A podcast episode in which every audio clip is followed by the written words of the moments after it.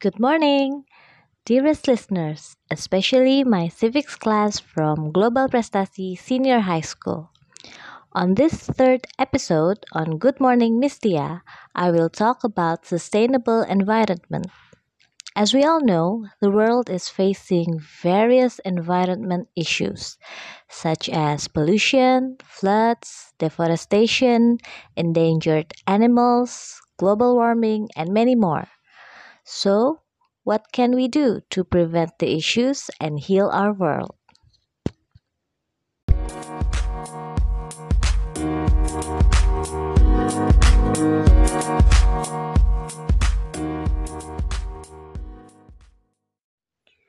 Hari ini kita akan telusuri lebih jauh mengenai isu lingkungan hidup di Indonesia, khususnya bagi masyarakat perkotaan atau istilahnya masyarakat urban. Terkadang tidak kita sadari bahwa perilaku keseharian kita ternyata berdampak buruk loh bagi lingkungan. Padahal sebenarnya hal-hal kecil justru bisa kita lakukan untuk menyelamatkan lingkungan hidup. Membuat lingkungan hidup menjadi berkelanjutan sehingga dapat dinikmati oleh generasi-generasi selanjutnya.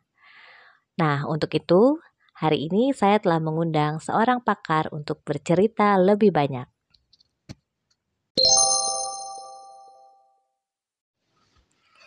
Di episode ketiga ini, Mistia akan ditemani oleh Muharam Atta Rasyadi. Atta, demikian ia akrab disapa, adalah seorang juru kampanye urban atau urban campaigner dari Greenpeace Indonesia. Atta menempuh pendidikan S1 di Universitas Indonesia, Depok, Jawa Barat, tepatnya di jurusan Psikologi, Fakultas Psikologi atau lulus S1 di tahun 2012. Kemudian pada tahun 2016 Atta melanjutkan pendidikan S2-nya sebagai salah satu peraih beasiswa LPDP di University of Bristol di kota Bristol, United Kingdom. Di situ Atta mengambil jurusan International Development. Saat ini Atta berdomisili di Depok, Jawa Barat bersama keluarganya. Dalam episode ketiga ini, Ata akan berbagi lebih lanjut soal isu lingkungan hidup. Mari kita mulai. Enjoy the podcast.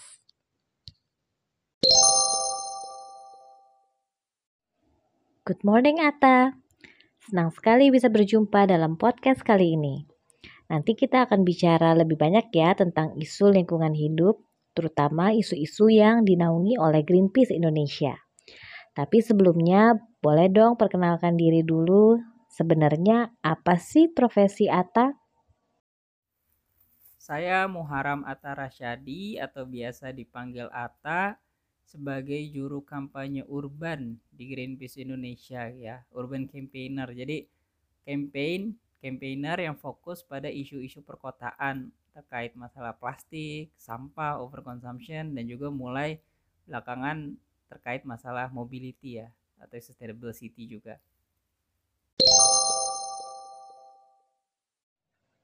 Wah, seru juga ya jadi juru kampanye di organisasi yang memang terkenal akan kampanye-kampanyenya yang fantastis. Oke, bisa berbagi sedikit soal pengalaman, segala ups and downs mungkin selama menjadi juru kampanye di Greenpeace Indonesia? Kalau pengalaman paling seru uh, mungkin nggak secara spesifik ya tapi semenjak saya aktif di Greenpeace Indonesia kan kita berkampanye mulai ketemu banyak orang ya.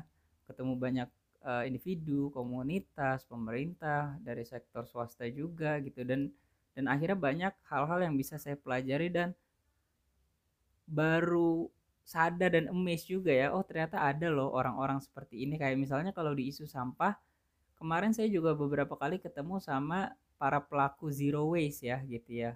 Jadi memang dalam kesehariannya dia memastikan bahwa sampah yang keluar dari rumah tangganya ini udah berkeluarga nih ya. Jadi nggak cuma individu. Biasanya kalau individu kan challenge-nya uh, lebih rendah gitu ya. Dia udah punya anak juga.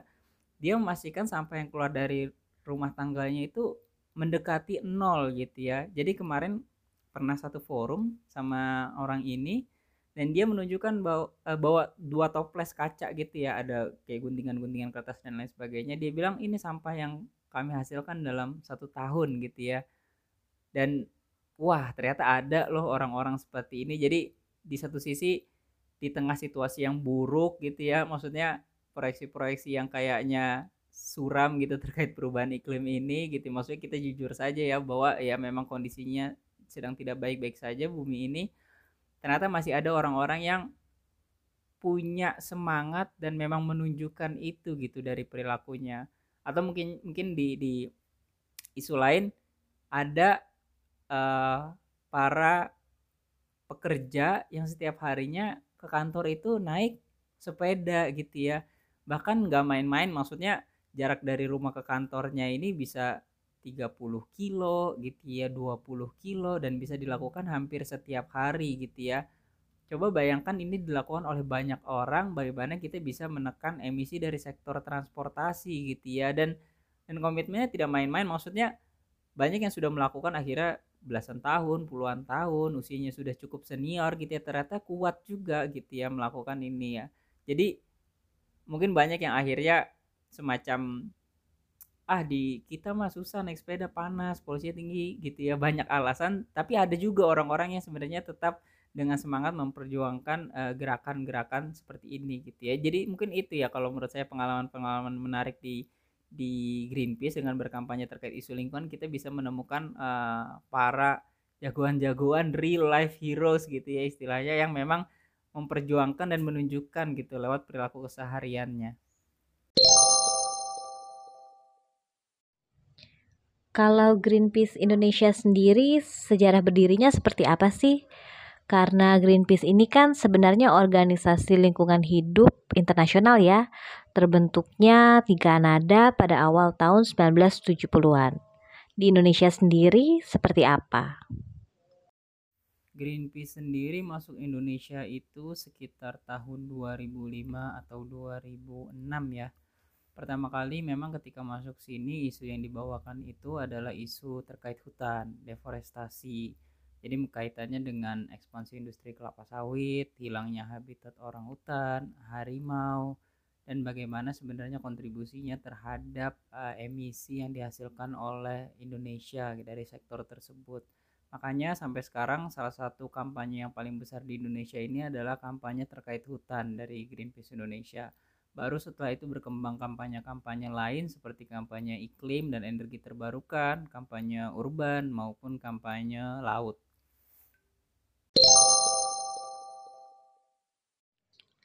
Sebenarnya ada berapa sih isu lingkungan hidup secara garis besar ya yang saat ini ditangani oleh Greenpeace Indonesia? E, mungkin dari masing-masing isu itu Ata bisa berikan juga contoh-contohnya nih agar anak-anak e, yang mendengar lebih familiar dengan kasus-kasus lingkungan hidup e, yang mungkin mereka pernah dengar gitu. Apa sih yang e, lagi dihadapi oleh Indonesia pada saat ini? Nah, seperti yang tadi disampaikan, sekarang itu Greenpeace Indonesia punya empat isu dalam kampanye kami. Yang pertama itu kampanye hutan, seperti yang tadi dijelaskan. Lalu yang kedua ini ada kampanye iklim dan energi terbarukan. Fokusnya ada beberapa hal ya. Bagaimana yang pertama mengekspos ketergantungan Indonesia yang masih sangat besar terhadap sumber energi kotor yaitu batu bara dan juga bagaimana dampaknya ya, bagaimana dari PLTU, bagaimana dampak polusi udara di level perkotaan, dan juga bagaimana sebenarnya Indonesia sebagai negara ini punya target-target bauran energi terbarukan gitu ya, komitmen Indonesia dalam menghadapi krisis iklim. Jadi kurang lebih fokusnya ada di sana bagaimana Indonesia bisa beralih dari sumber energi kotor ke energi yang lebih terbarukan. Lalu yang ketiga, kita punya kampanye laut, ada beberapa isu di dalamnya. Yang pertama ini bagaimana terkait uh, rusaknya ekosistem di laut, terumbu karang, dan juga terakhir kita menyoroti salah satu uh, kasus ya perbudakan ABK gitu ya karena ternyata banyak sekali terjadi uh, pelanggaran HAM ya di industri perikanan, perkapalan dan di regional Asia Tenggara gitu. Jadi kita juga menyoroti isu tersebut dan yang terakhir kita punya kampanye urban atau kampanye kota. Nah, ini ada beberapa fokus. Yang pertama terkait masalah sampah plastik, sampah overconsumption. Lalu juga sekarang kita mulai menyasar masalah dan isu uh, sustainable city ya secara keseluruhan dan salah satunya terkait mobility gitu ya. Yaitu kaitannya dengan mobilitas pergerakan orang terkait transportasi macet polusi udara. Kita mulai dari kota Jakarta. Oh oke oke Nah, berikutnya uh, kegiatan apa sih yang sebenarnya sudah dilakukan oleh Greenpeace Indonesia dalam menghadapi isu-isu lingkungan yang tadi baru saja disebutkan? Kalau Greenpeace memang pendekatannya biasanya dalam bentuk kampanye ya. Jadi memang kami mengklaim diri kami ini sebagai campaign organization jadi program-program yang kita lakukan dalam bentuk kampanye. Walaupun memang banyak orang berpikir kampanye biasanya asosiasinya dengan kampanye politik gitu ya menjelang pilpres pilkada. Tapi ini bukan itu kita kampanye untuk perubahan atau praktik pengelolaan lingkungan yang jauh lebih baik kurang lebih seperti itu. Tapi target-targetnya karena ketika berkampanye kita berharap ada perubahan yang lebih sistemik gitu ya lebih struktural makanya target-targetnya biasanya yang punya uh, influence atau authority besar gitu seperti pemerintah ataupun korporasi-korporasi gitu ya. Walaupun dalam hal ini bukan berarti kami merendahkan misalnya kampanye-kampanye yang fokusnya ke komunitas seperti edukasi, sosialisasi, intervensi uh, masyarakat gitu ya. Itu satu hal yang memang perlu dilakukan, tapi kami berharap bahwa pengambil kebijakan, pelaku bisnis, sektor industri itu punya peranan dan komitmen juga mau berubah gitu terhadap praktik pengelolaan lingkungan yang lebih baik gitu. Nah, Contohnya seperti apa sih? Ya misalnya kita bisa mengadvokasi bagaimana suatu peraturan baik itu misalnya di level undang-undang, peraturan menteri itu bisa terwujud gitu ya. Kalau misalnya memang belum ada peraturan yang mengatur terkait satu hal gitu yang tentu pro lingkungan. Atau yang kedua, misalnya kita ketika ketika kami melihat gitu ya adanya temuan-temuan praktik pengelolaan lingkungan yang salah, kita bisa melakukan gugatan, kita bisa menuntut gitu ya pihak-pihak yang bertanggung jawab Contoh paling sederhana kemarin kami menjadi salah satu inisiator juga me, bersama beberapa kelompok dan warga yang concern ya terhadap kondisi kualitas udara di Jakarta kita melakukan gugatan nih. Gugatan kepada pemerintah provinsi DKI Jakarta, pemerintah pusat, KLHK, lalu juga pemerintah daerah yang di sekitar Jakarta ya ada Banten dan juga Jawa Barat kan beberapa PLTU di sana. Kita menuntut apa sih? Kita menggugat apa sih? Menggugat atas pencemaran udara yang akhirnya tentu berakibat pada kualitas uh, hidup warga di DKI Jakarta ya terkait kesehatan, bagaimana kita juga memicu stres dan lain sebagainya. Dan alhamdulillah kemarin juga dimenangkan gitu oleh pengadilan sebagian ya, walaupun tidak semuanya. Walaupun memang ada plot twist kemarin uh, setelah dimenangkan gugatan dari warga ini uh, eh, KLHK dan juga pemerintah pusat mengajukan banding gitu. Jadi ya kurang lebih begitu ya situasi di dalam negeri bahkan sebagai warga negara saja kita mau meminta pemerintah kita untuk memenuhi hak-hak dasar gitu ya pengelolaan lingkungan yang baik gitu ya memberikan kualitas udara yang baik aja perlu menggugat gitu lewat pengadilan tapi kurang lebih seperti itu realitanya. Nah, kalau isu yang ditangani Greenpeace Indonesia untuk wilayah perkotaan khususnya Jabodetabek ya, eh, saat ini apa saja? Selain tadi polusi udara yang lewat gugatan dan juga bagaimana ya monitoring kita yang masih lemah, kita juga bicara terkait masalah sampah, plastik sekali pakai, masalah konsumsi, masifnya produksi plastik sekali pakai yang akhirnya mempengaruhi juga ya perilaku kita sebagai konsumen. Dan juga baru-baru ini kita mulai me masih mengulik ya masalah terkait mobilitas ataupun mobility kaitannya dengan sustainable transport ya karena kalau kita lihat dalam konteks urban konteks kota kan tentu kita mau ada target-target pengurangan emisi gitu ya dalam dalam menghadapi perubahan iklim ini dari sektor kota. Nah, terutama Jakarta gitu, ini memang pattern yang biasa ya, yang biasa muncul. Sektor transportasi ini biasanya salah satu sektor yang besar selain sektor energi yang muncul dari perkotaan. Jadi sebenarnya kita harus melihat bagaimana mobilitas kita, bagaimana uh, model transportasi kita juga lebih berkelanjutan. Kurang lebih isu-isu ini yang sedang kami garap ya sekarang di Greenpeace Indonesia dalam konteks kampanye perkotaan. Sebenarnya seberapa besar sih dampak sampah plastik terhadap lingkungan ya? karena kita banyak banget nih menggunakan plastik sampai uh, saat ini khususnya di wilayah perkotaan tempat kita tinggal dan uh, banyak beraktivitas gitu saat ini. Nah, ini menarik sebenarnya pertanyaannya karena kalau bicara dampak sampah plastik kita lebih sering melihat dan paling mudah menemukannya ini justru tidak secara langsung dalam wilayah perkotaan. Karena kan teman-teman tentu sering dengar juga ketika bicara masalah sampah plastik yang paling sering diangkat misalnya masalah pencemaran plastik di laut gitu ya. Bagaimana sampah-sampah plastik ini uh, termakan oleh penyu merusak ekosistem di laut masuk ke dalam tubuh paus gitu ya. Atau misalnya menyumbat wilayah-wilayah sungai sehingga terjadi banjir gitu.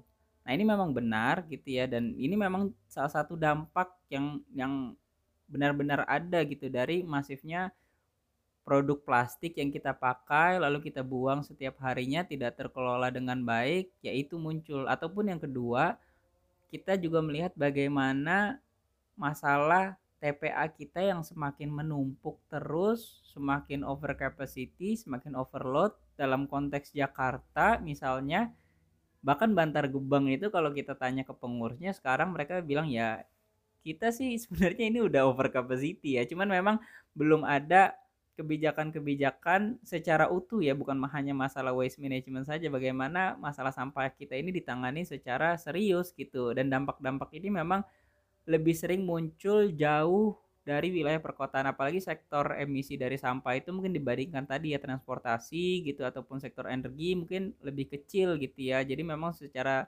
langsung tidak terasa. Biasanya kita tadi perlu main keluar, perlu melihat uh, di sekitar kita misalnya di laut, di sungai, di beberapa tempat wilayah pinggiran gitu di TPA gitu bahwa masalah sampah ini memang sudah seserius itu dan sudah benar-benar darurat ya kalau bisa dibilang.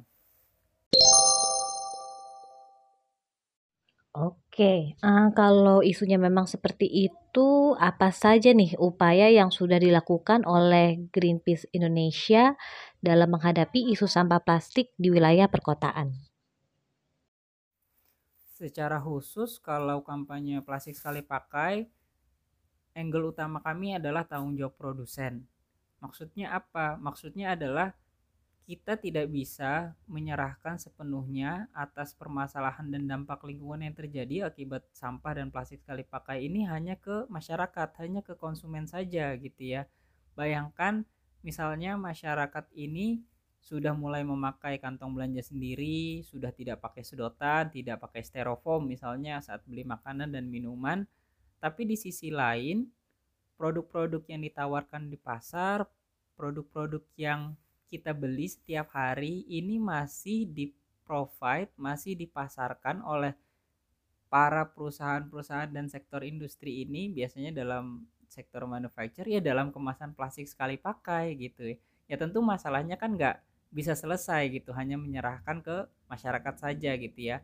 Makanya target utama kami dan memang dari sekian banyak organisasi dan kelompok yang berkampanye gitu ya melakukan aktivitas terhadap masalah plastik di Indonesia belum banyak memang yang mengambil angle tanggung jawab produsen. Dan kita pun sebenarnya berbicara seperti ini bukan tanpa landasan ya. Kalau mengacu ke Undang-Undang Pengelolaan Sampah kita yang nomor 18 tahun 2008 itu disebutkan sebenarnya di pasal 15 bahwa produsen harus bertanggung jawab atas sampah dari produk yang mereka hasilkan yang sulit atau tidak bisa terurai oleh proses lingkungan gitu. Jadi sebenarnya undang-undang kita ini sudah mengamanahkan gitu agar produsen ini bertanggung jawab gitu. Kalau term globalnya biasa dikenal uh, dengan nama atau konsep uh, eh, EPR ya, Extended Producer Responsibility. Nah, tapi dari tahun 2008 itu akhirnya kita baru punya peraturan turunan atau secara khusus mekanisme ya aturan main bagaimana produser harus bertanggung jawab ini baru kemarin di tahun 2019 gitu. Jadi perjalanan cukup panjang ya. Setelah undang-undang di tahun 2008 ada peraturan pemerintah itu di tahun 2012 disebutkan bahwa produsen ini harus mengurangi sampah gitu dalam roadmap. Jadi bikin roadmap peta jalan per 10 tahunan gitu. Tapi baru sebatas itu yang disebutkan di tahun 2012. Nah, baru di 2019 kemarin dari KLHK itu mengeluarkan peraturan Menteri KLHK nomor 75 tahun 2019 terkait peta jalan pengurangan sampah oleh produsen. Nah, ini akhirnya regulasi yang menjadi konteks kami dalam bicara masalah tanggung jawab produsen. Nah, peraturan yang baru ini sebenarnya apa? Peraturan dari KHK ini sebenarnya meminta bahwa produsen ini mengurangi sampah dari produk mereka sampai dengan 30% dalam bentuk roadmap ya, peta jalan dalam waktu 10 tahun. Jadi ada tuh milestone-milestone-nya. Di tahun pertama bikin dulu roadmapnya rencananya seperti apa, terus tahun berikutnya piloting, tahun berikutnya ada implementasi sampai di tahun terakhir-terakhir itu tahun ke-9 tahun ke-10 ada beberapa produk-produk yang harus di phase out gitu ya harus tidak lagi ada seperti misalnya kantong plastik saset multi layer gitu ya dan beberapa hal lain gitu ya nah ini sebenarnya yang menjadi aturan main karena kami melakukan pengawasan ternyata tidak berjalan dengan ideal kurang lebih seperti itulah. Milestone-nya ada yang lewat lalu juga tidak ada aspek keterbukaan informasi publik gitu ya. Jadi kami juga nggak bisa melihat uh, perusahaan-perusahaan ini seserius apa sih rencana-rencananya seperti apa sih gitu. Kan masyarakat cuma bisa lihat yang di iklan doang. Kita kita nggak tahu nih iklannya benar sebagai komitmen mereka gitu atau jangan-jangan hanya sebagai salah satu bentuk greenwashing kan gitu. Ternyata tidak menyelesaikan masalah gitu tidak benar-benar memenuhi target pengurangan sampah yang sampai dengan 30%. Nah, jadi kurang lebih sekarang kita bermain di area itu ya berbagai riset, berbagai advokasi, audiensi, pengawasan yang kami lakukan, investigasi kurang lebih dalam konteks bagaimana meminta produsen di Indonesia, utamanya dari sektor FMCG ya, fast moving consumer goods ini supaya bisa lebih uh, bertanggung jawab sesuai dengan aturan main yang sebenarnya sudah kita miliki walaupun baru ya di tahun 2019 kemarin. Baik, selanjutnya nih yang nggak kalah penting nih buat para pendengar nih anak-anak SMA. Apa sih uh, sebenarnya upaya yang bisa dilakukan oleh masyarakat khususnya pelajar SMA, para pendengar Good Morning Mistia nih di SMA Global Prestasi uh, dalam membantu mengatasi isu sampah plastik. Karena kayaknya sampah plastik itu lekat banget ya uh, sama kehidupan kita sehari-hari. Menariknya memang kalau saat ini anak-anak muda ya mulai dari pelajar, mahasiswa gitu ya, generasi Z ya, utamanya ini sudah mulai lebih sadar dan aware akan isu-isu lingkungan. Walaupun mungkin pengetahuannya tidak secara detail dan mendalam gitu ya, tapi mereka sadar bahwa oh perubahan iklim ini terjadi, oh ada bencana-bencana yang benar-benar terjadi, oh kita harus mulai tadi mengurangi penggunaan plastik sekali pakai. Mungkin berbeda kalau kita tarik 10-15 tahun kebelakangan yang mungkin anak-anak SMA gitu ya anak-anak mahasiswa kalau nggak secara khusus belajar uh, ilmu lingkungan mungkin nggak tahu gitu apa sih masalah yang terjadi. Cuman karena sekarang kita bisa belajar dari mana saja ya dari media-media populer dari media sosial bahkan kan kemarin di Netflix juga baru aja ada film Don't Look Up yang satir itu walaupun saya belum nonton gitu ya. Itu sebenarnya salah satu sindiran bahwa ya bencana nih mau datang bencana yang besar ini mau datang tapi kok kita masih begini-begini aja. Makanya tadi kan kalau kita kampanye target kita pemerintah atau aktor aktor besar yang punya yang punya power besar gitu seperti korporasi. Karena ya mereka sebenarnya yang bisa punya pengaruh untuk mendikte kita mau ke arah yang lebih baik atau enggak gitu. Yes masyarakat perlu berubah tapi ya memang perlu masif sekali gitu kalau misalnya mau melihat perubahan yang signifikan gitu. Nah yang bisa kita lakukan apa? Sebenarnya kalau secara individu dari hal-hal yang sederhana ya mulai belajar gitu ya mulai belajar terus ya kepoin aja akun-akun yang sering bicara isu-isu lingkungan gitu ya. Karena ketika kita semakin aware semakin concern ya tentu nanti akan terbawa juga ya ke perilaku kita ke keseharian kita. Sering-sering jalan-jalan gitu biar tahu oh kayaknya sampah nggak ada masalah baik-baik aja gitu. Tapi kalau teman-teman sering main misalnya ke gunung ke laut kita tahu bahwa oh kita sekarang di kondisi yang tidak baik-baik saja gitu walaupun mungkin di kota tidak terlalu terlihat gitu ya uh, dampaknya secara langsung gitu. Nah selain belajar tentu kita juga perlu uh, sedikit demi sedikit ya mulai dari hal yang kita bisa mengubah perilaku kita gitu ya tadi ya mengurangi penggunaan plastik sekali pakai lebih hemat energi lalu misalnya dalam konteks uh, transportasi misalnya memilih transportasi uh, publik dan massal gitu ya. Kalau misalnya memang sudah aman gitu ya terkait situasi pandemi dan lain sebagainya atau misalnya naik sepeda gitu itu sebenarnya pilihan-pilihan hidup yang bisa kita lakukan untuk menekan emisi kita secara uh, individu gitu ya. Walaupun tadi kalau mau dampaknya jauh lebih signifikan ya kita perlu stakeholder yang punya kuasa sebenarnya untuk uh, bikin kebijakan yang jauh lebih progresif gitu ya komitmen yang yang lebih lebih besar.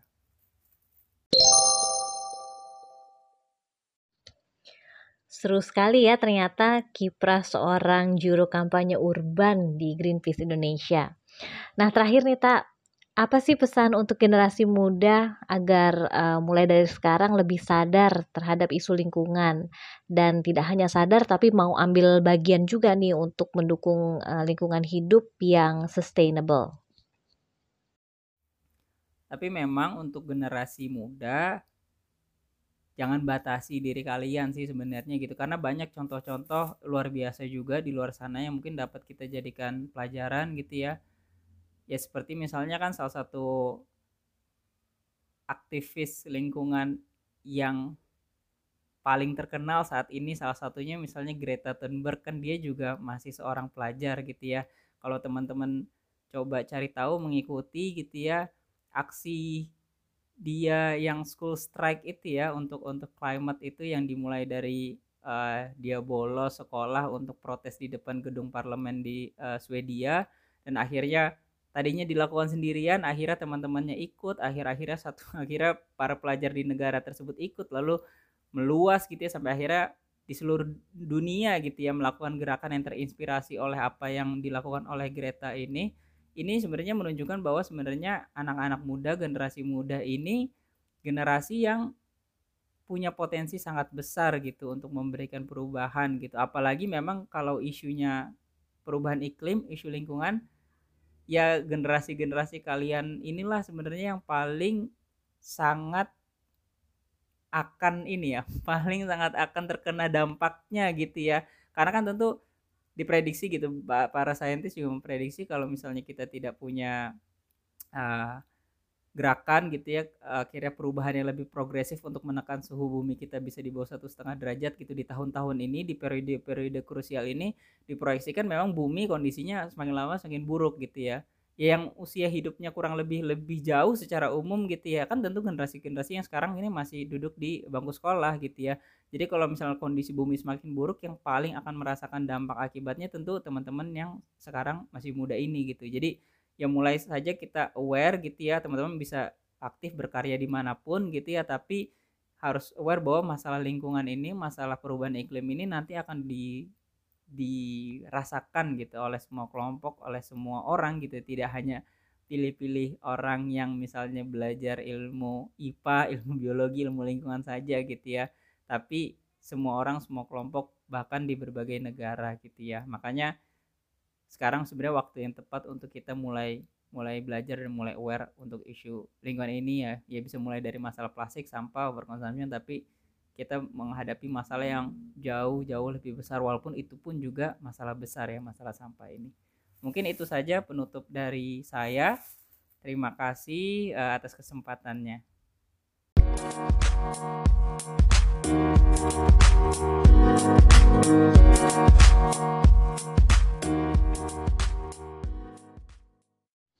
Terima kasih banyak ya atas informasi dan waktunya Ata. Menarik sekali pembahasan kita di episode ketiga ini. Begitu banyak informasi yang dapat kita cerna langsung dari seorang juru kampanye yang memang sehari-hari bergelut di isu lingkungan hidup, khususnya untuk wilayah perkotaan atau urban. Penting untuk digarisbawahi bahwa ternyata Indonesia menghadapi berbagai isu lingkungan hidup dan generasi muda ternyata dapat berperan di dalamnya untuk mendukung lingkungan hidup yang berkelanjutan tidak perlu melangkah lebih jauh, akan tetapi memulainya dari hal-hal kecil di dalam keseharian kita. Mari kita jaga keberlanjutan lingkungan hidup di negeri kita tercinta ini. Karena jika bukan kita, maka siapa lagi? Terima kasih sudah mendengarkan Good Morning Wistia. See you on the next episode.